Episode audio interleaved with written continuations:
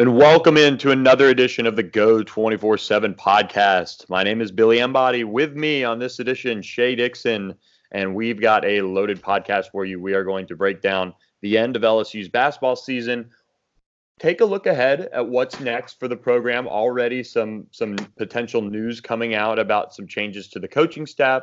We'll break that down and then look ahead to the spring game and some official visitors for the weekend. So Shea, thanks for thanks for joining us today. How are things? Things are hanging. Well, basketball's over. So your basketball's over, but I think your busy time is about to begin now, Billy. Unfortunately, as the basketball beat writer. Yeah, I, I think I think there will be some news to be covered uh, over the next month and a half at least, as as uh, LSU kind of figures out what they're going to do with this Will Wade situation and recruiting, and are there changes of staff? I mean, there's just tons to cover uh, on that, even though uh, it, it's kind of the silly season that'll begin. But uh, something not silly, LSU's uh, season ended to Michigan at uh, against Michigan State on Friday night in Washington D.C. I was there. It was a total it was a total dud. It kind of got close there. They made a run, but LSU just really didn't even ever look as locked in as as Michigan State was, and and lost because of it. What what do you think uh, about Friday night's Sweet 16 game?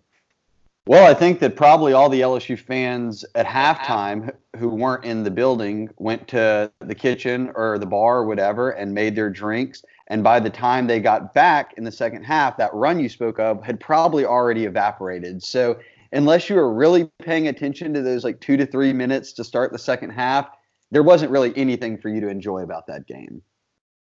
No, not at all. I mean, right from the start, they were down eight nothing. They looked totally lost defensively. I, I you've I got to give Michigan State credit. They they moved the ball really well. They obviously are, are playing some of their best basketball. They just beat Duke.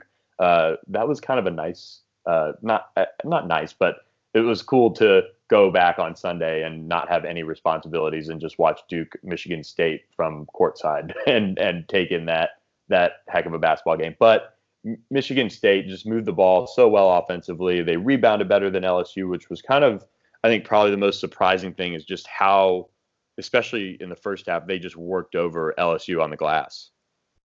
Yeah, I thought well too that the the rebound numbers I guess they evened out like at the end of the game, but obviously that wasn't telling at all. It was when the game was you know being contested in the first half and in the beginning of the second, uh, they had no answers. But Bill, you covered this team all year, and a, they didn't play well. Tremont Waters, right, played great. I mean, he had 23 points, so he was perfect from the line.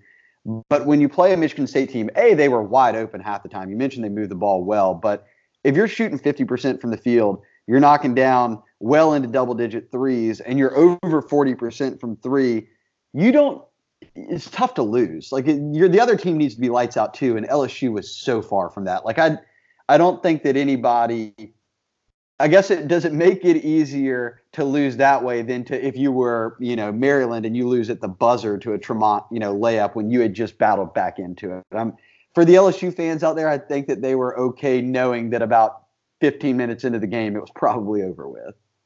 Yeah, that's that's the thing is is that this one was was so over and and the kind of you just kind of almost have to laugh. Uh, two two of Michigan State's players, uh, Aaron Henry and um, Jalen Jaylen Brown, they combined averaged eight points coming into the game, and they went off for 35 points. And uh, so, yeah, so Gabe it, Gabe Brown is Gabe his Brown, name, right? yeah, yeah, yeah, you know I know that not, Billy is because I did. Billy does all of our basketball stuff, and he's traveling to DC. And I said, look, Friday morning when you're going to the stadium, I'll have a thing up on all the recruits that are, you know, what they were as recruits. The eight guys on each team. LSU goes eight deep. Michigan State goes about eight deep because of their injuries. And the Gabe Brown dude was like eight or nine. I was like, well, he's averaging like two minutes a game. And there's another guy who was averaging two minutes a game. And I was like, well, uh, I'll put Brown in there. He was their younger guy. He's uh, a little bit better recruit. It makes the story a little better. I think he was averaging like a point and a half a game. And he, you texted me about what midway through the second half. You're like, he's got 14. yeah, it, it was. And after the game, kind of getting to talk with couple of the LSU assistants just outside the locker room, they were all even still talking about it, just uh, second guessing. Well, should we have completely changed the game plan? And and the thing is, is that Cassius Winston still went off, and Xavier Tillman still went off. So some of their big names still went off. and so just there was just no answer. And when when a couple guys that aren't normally unconscious were unconscious, it's just it was just bad news bears. And and um, yeah, LSU didn't get much of anything else from anyone else um, outside of Tremont Waters, like you said. And so um, they go down, and and it was uh, it was a great season, though. I mean, uh, for for how it started, uh, go, dating all the way back to you know losing Wayde Sims and the way this team came together um, through some of the developing that they had to do as a team, as a unit. You know that that tough trip to to Orlando in the tournament and losing to Houston and and this and that, and it, it just they they turned it on for SEC play and they ended up regular season champs. I mean, that's something that they can always hold on to, and they had this taste of the NCAA tournament, and as of now, they do return a lot of this core shape. Well, right. I mean, and we'll see. You'll be tuned into this as much as anyone and have stuff for the site. But I mean, you, the common fan would just assume that only three guys have a decision to make, right? It's, well, Bigby Williams is graduating. He has no decision. And then you've got Naz, Tremont, and Javonte Smart. Yeah. And, and I think it's no secret. Naz is, is, I mean, he's, he's gone. He's, you know, I, I would be shocked if he's back uh, for you know he'll declare. And uh, the thing about all this is, is as we'll track this on on Geaux twenty four seven is is that you can um, get an agent now, and they can help you through the process. So that whole like, okay, they declare for the draft but didn't hire an agent. That thing doesn't isn't even a tea leaf for you to read anymore. So all these kids can now hire agents. So Tremont, Naz, they can all declare for the draft, get their feedback, and hire an agent. So then you're just kind of waiting to see what they do. But I, I don't think it's any secret. I think Naz is gone, and um, I, I, would. I it depends. I think if Will's back as the head coach, which we can kind of uh, get into just a tad here in a second. But um, if if uh, if Tremont is is going to have a chance to to want to come back, I think Will's going to have to be the head coach. And um, you know, it, this whole thing with with LSU and and Will has to be resolved rather quickly. I mean, with with the signing period coming around the corner too. Well, th- that's the biggest thing, right? Is that people are seeing Lester Quinones, uh, Trendon Watford, some of the guys that you've been reporting all, all along that Will Wade and this staff had him in with. Uh, now these guys are kind of nearing their decision date, right? They're making kind of campus visits. Wadford was at Bama. Both guys have been kind of thought to be trending towards Penny at Memphis at least a little bit uh, over the past few weeks. But uh, I'll ask you this since it was sort of the news on the day. We're recording this on a Wednesday morning, uh, and we're getting on right after. I believe it was Jeff Goodman reported uh, that Tony Benford is set to join back up with Buzz Williams. You've obviously mentioned on the board a ton about uh, their ties together. Buzz Williams news broke this morning that he would be leaving Virginia Tech to go to A and M. Um, I guess your initial reaction. You've been close to the program, close to the staff, but you didn't i guess it's a message board right drama following how the football stuff played out but you never expected if it wasn't wade it was going to be tony that tony was going to be trying to find a job on someone else's staff yeah it, it, it seemed like that this is not surprising um, that that tony's been linked and it's kind of been it's been reported by jeff that he's expected to join the staff and it's it's been you know out there on message boards for a while now that if buzz went to a&m that would be a natural move for him uh, talking with a couple people earlier this week, there there just hadn't been any movement on it. There hadn't been any official discussions. It's more of a, you know, when Will hired Tony, Buzz went to bat for him big time. Uh, Tony was coming off of uh, being fired from North Texas, and uh, he just Buzz just raved about him. So Will hired Tony, and it, it, that just shows you kind of the relationship that they have. And and Tony has now been in the SEC and entrenched down in here for the last couple of years, and um, it'll be a big loss in Texas, and um, Tony also helped land uh, uh, Courtese Cooper and and Marlon Taylor and and guys like that. So uh, there's certainly uh, some recruiting hits as well, but I, I do think they can uh, maybe up upgrade a little bit in terms of uh, on the court coaching and things like that, and just developing players. Tony works with the bigs along with Wade, so um, that'll kind of be uh, the spot to fill. And uh, he's a good recruiter, though. So you've got to you've got to get somebody on staff if he does go that uh, you know you can you can rely on on the recruiting trail as well. Um, just for for us, I mean, tracking this whole Will Wade thing. I mean, just kind of what, what how do you think this this plays out even. You know, for me, I think I'm like the common fan right now who's kind of reading what you report and seeing what's out there, but wondering most about a timeline, right? And and we just talked about Watford and Quinones and some guys that they'll want to sign, right? They'll want to sign some guys in this late period.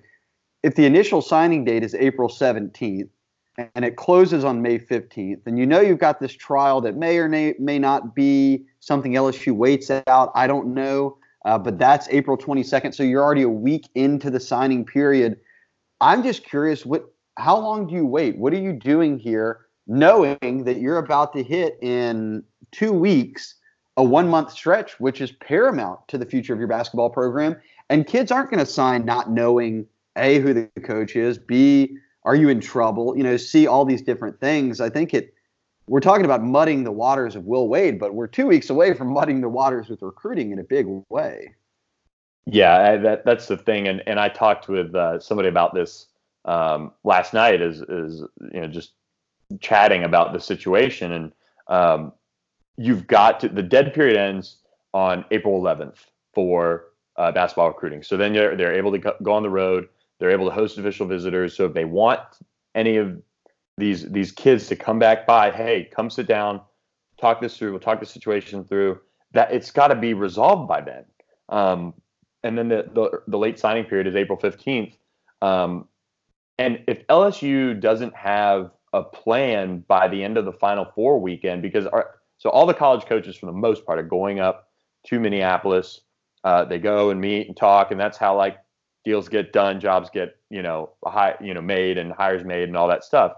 And so if if you're LSU, can you can you fire Will Wade right now for cause? I, I don't think so. And so that leaves them sitting there with like, okay, we've got a coach that we would owe $10 million to or something around that line to fire. And, but we, you know, we haven't had discussions about what's going on with him. So how does, how does the FBI thing end? How does that end? Do they make a move knowing that? Um, do they have somebody lined up that could be a good hire? Um, that's another thing. You know, is there a guy out there that that they feel like they can get and uh, it'd be a good situation? Because if LSU and Will Wade part ways, I don't see LSU getting hammered by any sort of sanctions, like period, unless it just totally blows up and something you know something monumental breaks because you you've cut out the issue in the situation, which would be Will Wade um, theoretically in the NCAA's eyes. So I don't see any backlash to a new hire facing sanctions or things like that. So it should be a decent situation to walk into as far as players and momentum and things like that. But uh, again, they just got. They, we can talk about this all day, but they've got to get this figured out. Um, you know, for for just recruiting for the future of the program and all of that stuff. So um, it's going to be interesting, Shea. I mean, like I said, we can talk about this all day, um, but but I'm I'm just ready to kind of see how it plays out and get some answers soon. We can talk about football if you want. I think that's a really good good point, Shea. We can talk about football. There's spring football. There's official visit news to come, and we'll get to that right after this quick break from the Geaux 24/7 podcast. This episode is brought to you by Progressive Insurance. Whether you love true crime or comedy, celebrity interviews or news, you call the shots on what's in your podcast queue. And guess what? Now you can call them on your auto insurance too with the Name Your Price tool from Progressive. It works just the way it sounds. You tell Progressive how much you want to pay for car insurance, and they'll show you coverage options that fit your budget.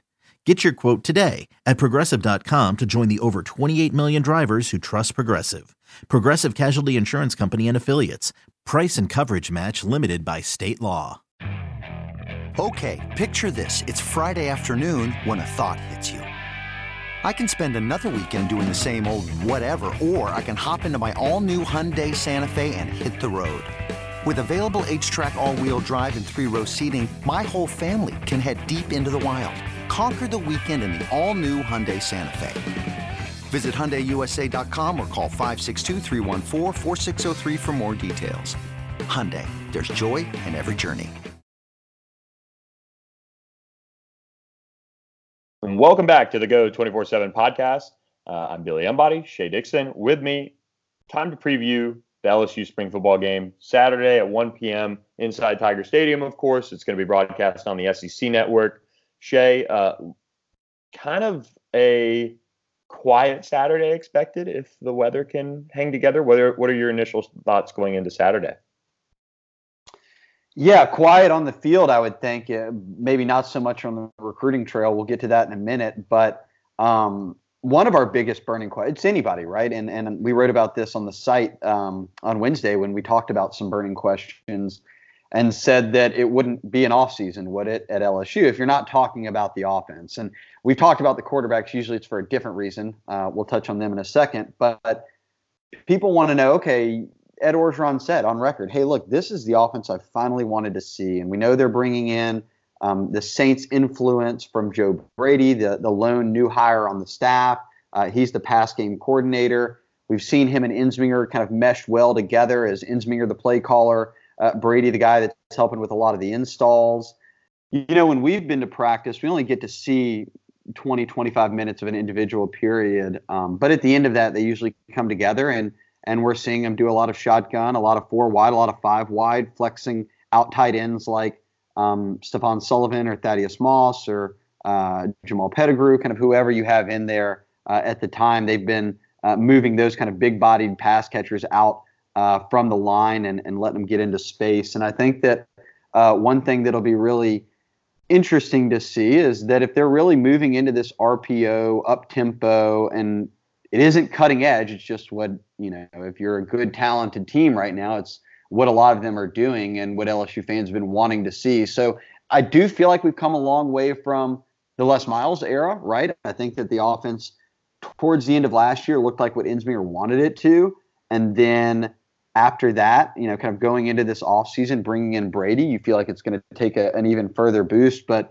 it was Orgeron who came out and said, look, this game's going to be on TV. Uh, I know a lot of people are going to be in the stands watching, but uh, because other people will be watching, there's no need for us to show anything. And he said his exact quote We're not going to show everything. It's going to be a very basic spring game. He said, We'll show some things we've been doing, but we're not opening up the playbook. And uh, that's to be expected, but I still think that people will like what they see on Saturday because they've got an offense who, you know, is willing to spread the ball out, move the ball downfield, and and really make the defense work for it. And Orgeron said it himself in Saturday's scrimmage. He said the offense whipped the defense up and down the field. Said it was never close, and the defense had a bounce back day on Tuesday. But I at least I'm I'm always buying in, right? Every offseason. Why not? You can't prove me wrong. They don't play a game for five months, but uh, I'm buying into the idea that they are putting their best foot forward with what is a respectable offense for you know Ensminger and company.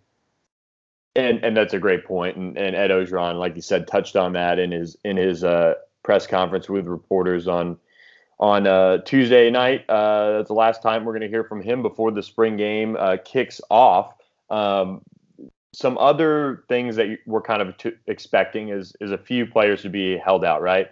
Uh, Jacob Phillips, uh, Rashard Lawrence, who's been out for the spring, Chasen Hines, who's been out for the spring. Um, there are uh, certainly um, some others that will be held out. Uh, and and what are you expecting from guys to kind of step up? I mean, I'll probably jump to the D line first, right? And we'll see if Braden goes all the way. Remember, he had that bicep surgery uh, at the latter end of the year, but he's back out there practicing. You mentioned Rashard Lawrence won't practice, uh, will not scrimmage. We'll see how much they go with Fehoko. Uh, Neil Farrell and Nelson Jenkins have been a bit banged up. Um, but we just keep hearing positive praise about the guys who are stepping into their place. And I think Glen Logan, you bring him back. He's a guy you already know a good bit about. You know what he can do on the field. You hope he takes, you know, continues to take those next steps. Um, but I think Farrell and Jenkins are two guys I'm really interested to see because I do think they're the next guys up. And then you toss in, Orgeron talked about both these guys over the past few weeks, a couple of outside linebackers who in high school and to now have played outside linebacker, but also putting their hand in the dirt at times. And he said Travez Moore's been very good coming off the edge. He said Jarrell Cherry's been very good uh, coming off the edge. We'll see if these guys can. They're not going to be starters at DN, but we'll see if they're not kind of moving them around because they're not starters at outside linebacker either. that gives you the ability to be a little flexible with them and, and see if you can get a way to get them onto the field more uh, than maybe you would had they just stayed at one position uh, solely. But the D line, I guess, and, and the names I mentioned, I want to see if they've got some depth. And and there's no Tyler Shelvin sort of been in and out of practices. I'm, I'm guessing he's going to play on Saturday. But I mean, I want to see what uh, Apu Ika does. And, and I know that we haven't been able to see him before beyond these practices. He's an early enrollee, but he needed to lose weight. Ed Orgeron said he's already lost 30 pounds. He's got some good burst on his high school film. If he's playing lighter than that now, uh, that's an added bonus. And I'm hesitant to say this, but I think that I'm moving towards that Apu Ika, the freshman, will be probably playing as much as Tyler Shelvin will be, even though Shelvin is obviously the veteran and, and Ed Alexander is not with him anymore. So I, I want to see the D line this weekend, and I definitely want to see some of kind of these younger guys um, step up, get some more reps, and and at least show what you can do. I know it's not you know the live, you know you're not going live completely, uh, but I do want to see if these guys can can get off some blocks and make some plays. Yeah, I'm with you, and and from having watched Apu Ika at the All American Bowl, just I mean, it seems like yesterday now, but um, the way he moves around has always impressed me. And the funny thing is, is that same just after the All American Bowl, the coaches convention hit um, San Antonio, and it, and I talked with a few other coaching staffs that hosted Apu over the summer, and they were like, "Yeah, we caught him when he was like 325 over the summer." And so that just kind of shows you that he can be down in that range, and that's what made him so highly touted. I mean, uh, down, especially you know down the stretch in his recruitment. Um, and, and, you know, I think kind of the holidays caught up to him. You know, when he showed up in San Antonio, but um, yeah, his weight has fluctuated, but it's kind of fluctuated more towards the he's going to be in shape, and he looks so much better than he did physically, weight wise, in San Antonio. Uh, he looks so much better now uh, out on the practice field. He just doesn't look as as uh, let's just say wide as as he did down there. So I'm excited to see him. Uh, I think uh, getting a chance to see Chris Curry, if if he's able to go, I, I know he's kind of he was held out of the uh, scrimmage over the weekend. Um, you know, from from the tidbits we gathered from from different sources, but um, Chris Curry, I, I want to see how hard he runs. I mean, it's all kind of a race to uh, make as good of an impression as you can before these two highly touted running backs and Tyrion Davis and John Emery come in this summer. Yeah, you know, and I'm I've always been higher on most than Clyde Edwards-Helaire. Um, and he's a really good athlete. I mean, people knock him for his size. He's probably pound for pound as in the 90, you know, 90th and above percentile on this team. A very good athlete.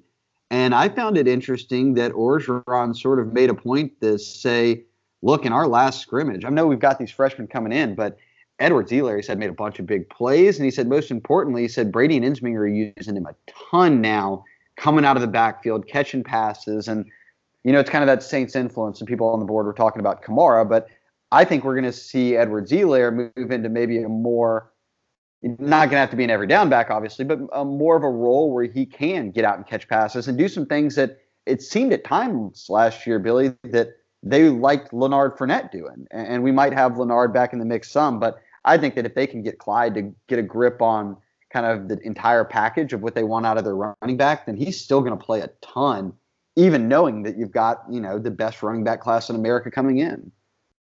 Yeah, and and you mentioned Lanard Fournette. I mean, God, I mean the Texas A&M game was a prime example of them using him a little bit more um, in certain situations, and and you know he got the first carry of the the Miami game too. So um, they they do seem to kind of be coming around on him, and and I don't necessarily think he'll have a Nick Brossette type senior year or whatever, but um, he's certainly improving, and uh, they are are going to, and I think we saw this at times last year, where you know, for example, the Racey McMath, you know, uh, usage against Georgia, and just kind of creating mismatches like that. This, that is what the Saints offense is all about. That is what Joe Brady brings is getting guys matched up one on one consistently, you would think, to exploit those mismatches and create big plays. And and you mentioned Kamara, you mentioned you know all the all the different guys that they can kind of plug in there. And you know we've seen it, uh, or at least heard about it from uh, you know different sources about you know flexing out Jamal guys like Jamal Pettigrew or using the tight ends in different ways. So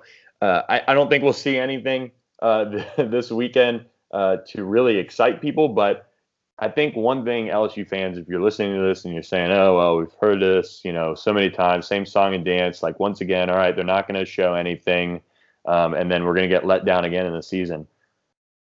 Recruits and different people that we talk with, it, this is. I don't want to sit here and slam my fist on the table, but this is different, right, Shea? Like I said, it's easy. I'm of course it is, Billy. They don't play football for five months. We, when are we going to get proven wrong? So, or however many months. Um, but yeah, I do. You can hear it from Bur and and Burrow and Brennan, and certainly Burrow is not like a BSer. Like he doesn't he doesn't go out there and just pump it up to the media ever. I mean, right. he goes and sits there and he plays with his fingernails the whole time and just kind of you know shoots the bull, uh, if you will. And he said it multiple times. He said, "Look, you guys are going to be pumped to see it, and tell the fans because he said it actually." Ensminger says, "Look, I'll." This is what Joe Burrow said. He said, "I asked him how does Ensminger and Joe Brady get along," and he said, "Perfect," because he said, "And Ensminger is down for any idea you've got if it works, and if it works, we're using it. If it doesn't work, it's getting thrown out." And he said that's kind of what the spring's been about. They've gotten a feel for what's working for them, and uh, Burrow said, "Look, I feel comfortable with it." Brennan has said time and again, "Hey, look, I was at Stanislaus running an RPO offense." People forget Br- Brennan ran for more yards in high school than Tate Martell did. I mean, these guys are coming, Burrow and Brennan, from this type of offense where they were asked to run an RPO offense and where they used their legs at times. And we certainly saw that with Burrow last year. And I don't know if Brennan is ever going to be that type of runner if they even want him to be for him. But I do think that this offense is going to have a new dynamic to it that is very much different than what everybody complained about during the Miles era. And it's probably more trending towards what we saw at the back half of last year when Ensminger and these guys got settled. And, you know, I'll wrap this up before we talk about some recruiting. It's been a while, Billy, that, and we get excited and talk a lot about the handoff from Joe Burrow to Myles Brennan, and they don't have to go scrambling for a transfer. And we know Brennan, like it is my opinion. I think Brennan throws a better football than Joe Burrow. I don't know. I don't think he's a better quarterback than Joe Burrow right now. But Brennan has a really good arm, like an NFL style arm. Not that Burrow doesn't. I'm just saying that Brennan has all the tools you want. The issues were he needed to put on weight. He was, you know, young. I mean, you were throwing him to the fire as a freshman, playing as a backup. Of course, you know, I think he threw a couple picks. I mean, there were some off moments. I think now, fast forward, that's going to be a nice handoff. But maybe bigger, especially for this year, more importantly, is that A, the Tigers haven't had the same OC in back to back years since 2015 16 when Cam Cameron was here. And B, even then, they weren't going from the same quarterback to the same quarterback. We were in this transition era from, guess it was Brandon Harris to Danny Etling. Um, it all blends together when I'm getting back into that then. But point being, they're bringing back the same offensive coordinator, the same coaching staff, every receiver from last year's team, the same quarterback, the same backup quarterback, a lot of the offensive line, and you got to feel that that gives you a, a little bit of comfort and, and, maybe the ability through spring and through the off season to do a lot more to put you know to say let's change things here because you know these guys have the rapport you know Ensminger and Burrow get each other and I think that it's a great thing that it seems that Brady and Ensminger are working out well because that means there's no friction. Everybody's on the same page. Everybody says, look, this is the direction we're moving in. And it doesn't, I mean, for the first time in a while, it doesn't seem like there's any kickback or worry from any pocket of the athletic facility, whether it's the coaches or the players or rumblings out of practice or anything. Yeah. And, and I mean, I think that's just the, the best way to leave it. I mean, at this point, it, you know, we'll have to see how it, how it ends up this fall, of course, but it, it has just, it, it just it's a different vibe and and and having a new having the same offensive coordinator, having the same skill position players. I mean, you, you lose Nick Brossette and you lose uh, Garrett Brumfield, but I mean, arguably you get better along the offensive line with with uh, you know Chasen Hines coming back in the fall and potentially Ed Ingram, and, and it just there's there's competition in the wide receiver room, good healthy competition, and and we've seen guys separate themselves, but um, you know Burrow being here for a whole offseason. It's just all these things are adding up, and and and it'd be shocking to me to kind of see them fall flat on their face. Just the kind of way the way um, uh, way it's all kind of trended so far this spring, and um, people probably won't like what they see on Saturday, but you know they they've got they've got a big game, and and people won't like what they see the first, the season opener. I mean, I, I, they're not to you know throw the kitchen sink out there on you know their opening their opening game before they go off to Texas. They're gonna this is gonna be something that will uh, be shown in a game situation in Austin uh, in the second second game of the season. Oh, no doubt, no doubt at all. Um, but I, I think eh, spring game will be fun. I'm holding out hope. I'm I'm going to see something I'm going to enjoy this weekend. So uh, look, hey, commit. Hey, they've got. We'll see if they get any commits, but they've got official visitors. We talked about basketball. We are now into that football feel of basketball, right? Where they have split signing days, and now you can take officials in the spring, uh, and that starts now. So this week they can start hosting officials. Um, you can get all the names on the site. Obviously, we'll have uh, a full rundown of what's coming, the unofficial visitors, but uh, we did kind of want to tease talk about a few guys um, and a few of their official visitors. Uh, and I know, Billy, you've talked about uh, a couple of these guys, but uh, I'll throw two out to you, and, and you can kind of uh, get a reaction on them. one, they're bringing Drew Sanders back down, and he's an Oklahoma commit at 24/7, we were having ranked as the number 16 player in the country, the number two athlete in the country, number three, top three player in Texas, 6'5", 215 outside linebacker, and another guy. I'll throw it, and then you can just react to both. Uh, Marcus Dumervil from down in uh, Florida, the offensive tackle, St. Thomas Aquinas. Uh, he's had LSU sort of as a lead uh, team for him uh, throughout, and now that he's coming back on an official visit, I think a lot of eyes are going to be on him. But both these guys have already made visits. You saw Drew Sanders at practice and reported about it. wasn't even a month ago. So, kind of your immediate reaction upon hearing, hey, look, among the six, seven guys that they're going to bring in for the entire weekend, uh, that both Drew Sanders is coming back and that they're getting a, an OT in Dumervil on campus. Yeah, so one, Drew Sanders, uh, and I'll go back to the opening in Dallas when he was one of the top testers out of the entire camp. I mean, he's he showed up and he and he could have played quarterback too. I mean, he plays quarterback for for his high school team.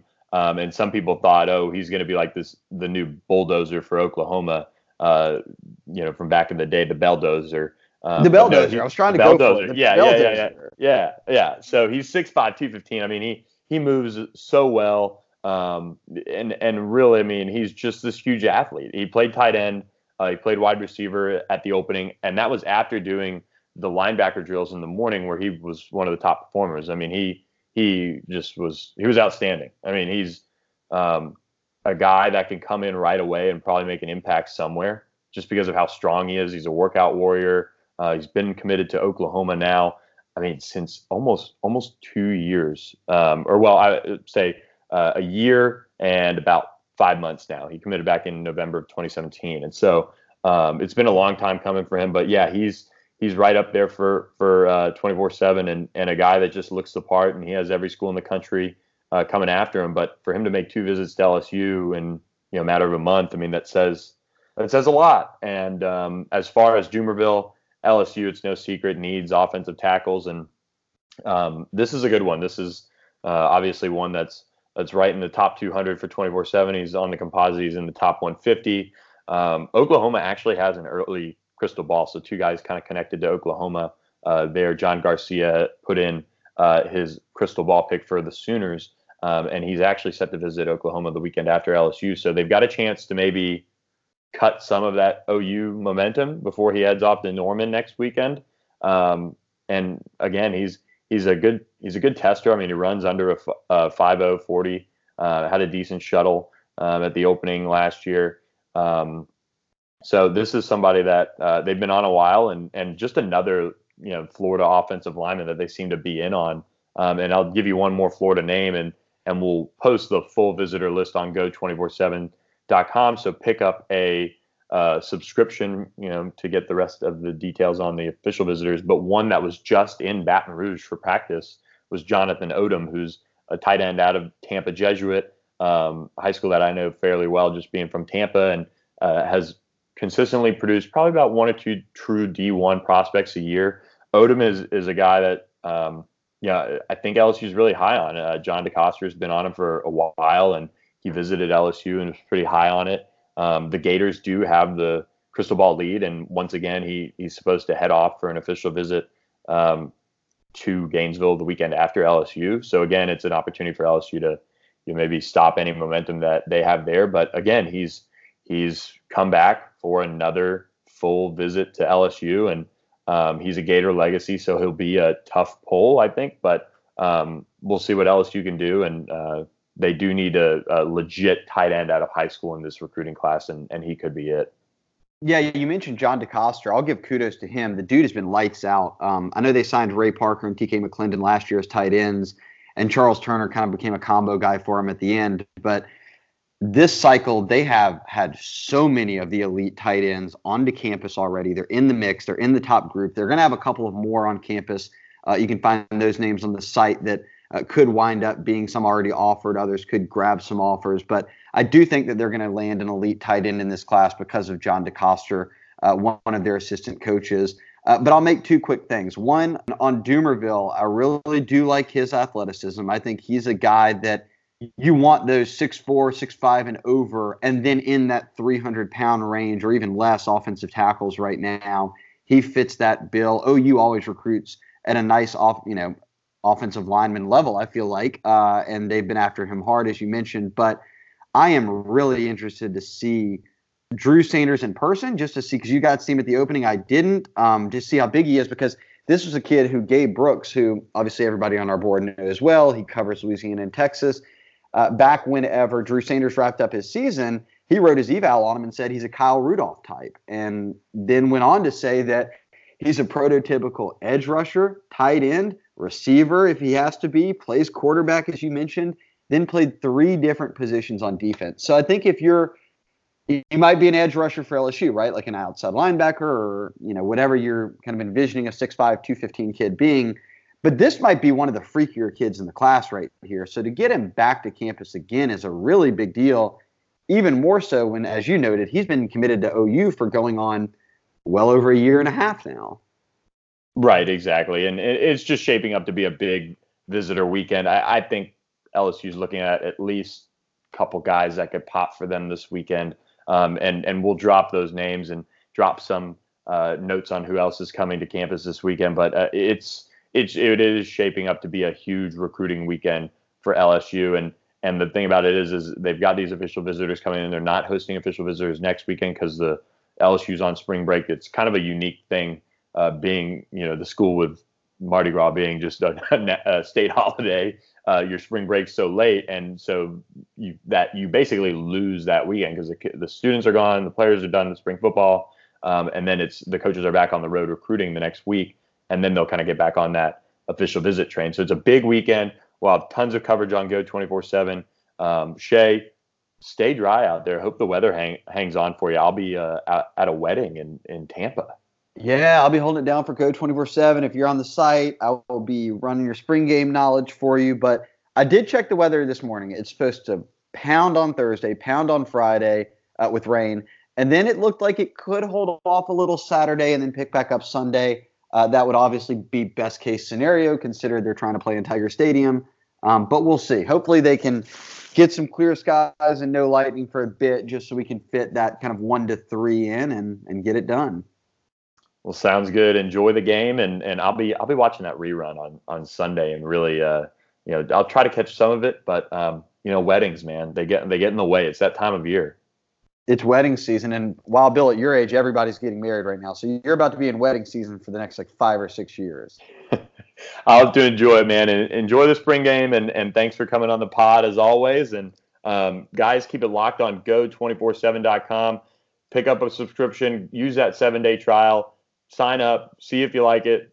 You probably will. I'll be honest, and uh, stick around with us through the summer and and all this you know coaching drama with with LSU basketball, and then spring visits, and we'll we'll keep you up to date and uh, all of that. So leave us a review on the pod and and uh, a rating, and and hope you guys uh, tune back in next time uh, we're on the pod. Shea, thanks for the time, bud. Absolutely, I, I enjoyed it as always.